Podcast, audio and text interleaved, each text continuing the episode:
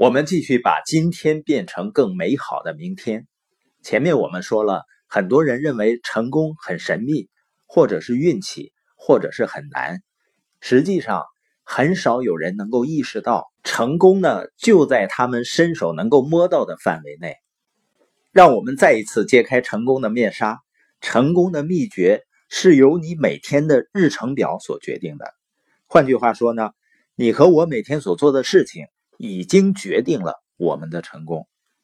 如果明天我去你家里，花上几个小时和你待在一起的话，从早上八点到晚上六点半，我们吃晚饭的时候，如果你问我，我就可以告诉你你现在有多么成功，你将来会有多成功。这个预测的准确率呢，不低于百分之九十五。因为你的成功的秘诀不是勇气，不是神话。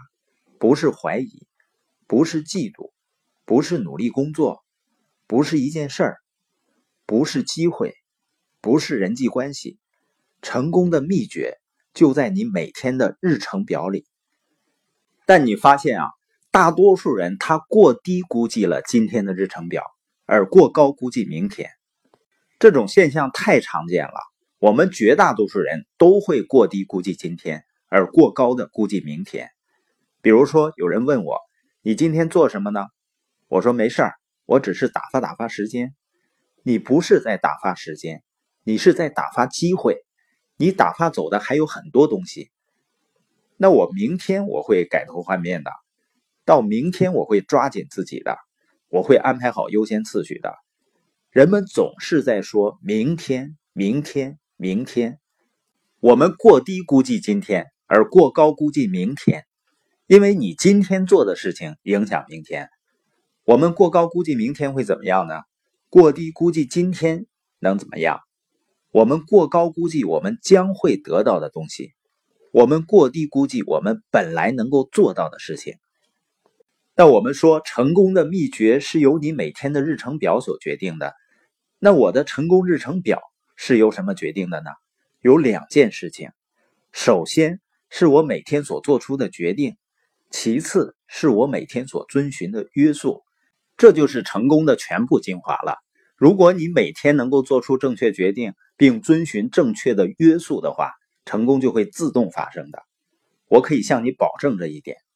那我们看一下我们每天所做的决定。你不能因为一些决定容易而做出这些决定。你见没见过有的人是因为某件事太难了而不去做呢？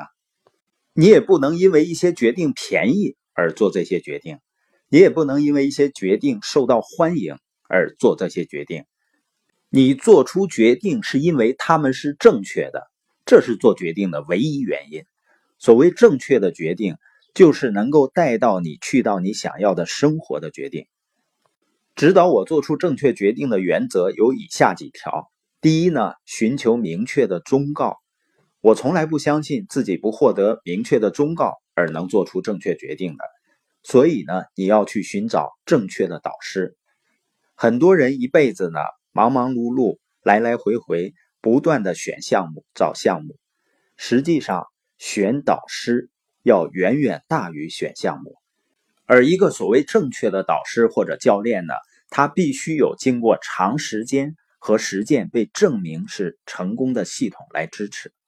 这样呢，他们才可以有一套能够做出良好的、稳固的、明智的决定的模式。第二呢，找到你所接受的指导的规律。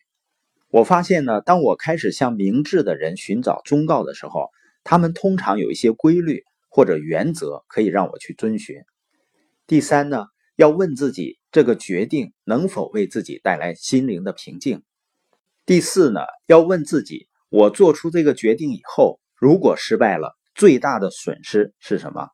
如果做不好，最大的损失是什么？对此，我是否能够接受、能够承受？如果这个决定被证明是错误的，能够接受吗？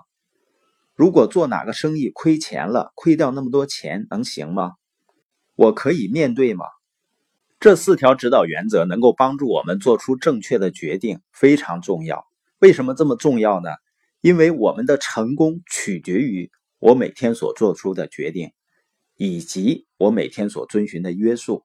现在我们看每天遵循的约束，我们再看一下成功的共同决定因素。成功的共同决定因素就是那些成功者养成了去做失败者们不会去做的事情的习惯，是不是非常正确？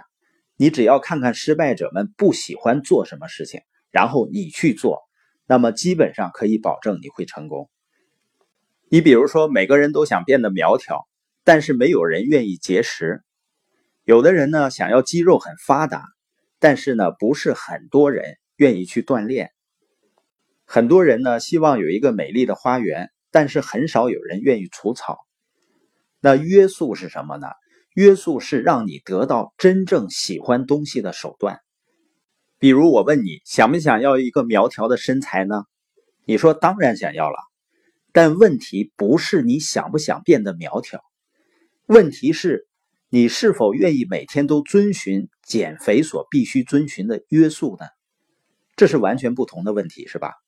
人生中有两种痛苦，一种是自我约束，也就是自律所带来的痛苦。我们每个人都知道，不想做某些事儿，但又必须去做的感觉是怎么样的？比如，我不想锻炼了，还必须去锻炼，但这种自我约束所带来的痛苦。会随着每一天我们所得到的进步而减轻。当每一天结束的时候啊，你对自己说：“那些甜品确实是不错，但现在身体感觉这么好，忍住不吃是值得的。”如果你没有经历约束所带来的痛苦，那么你会经历第二种痛苦——悔恨的痛苦。随着时间的过去和机会的失去，这种悔恨的痛苦会不断增强。我发现的一件事情就是呢，如果人们在年轻的时候错过某些机会的话，很多人年龄越来越大，他们悔恨就会越强。哎，我真希望自己在那个年纪做这些事情，我真希望回到过去做出那个决定。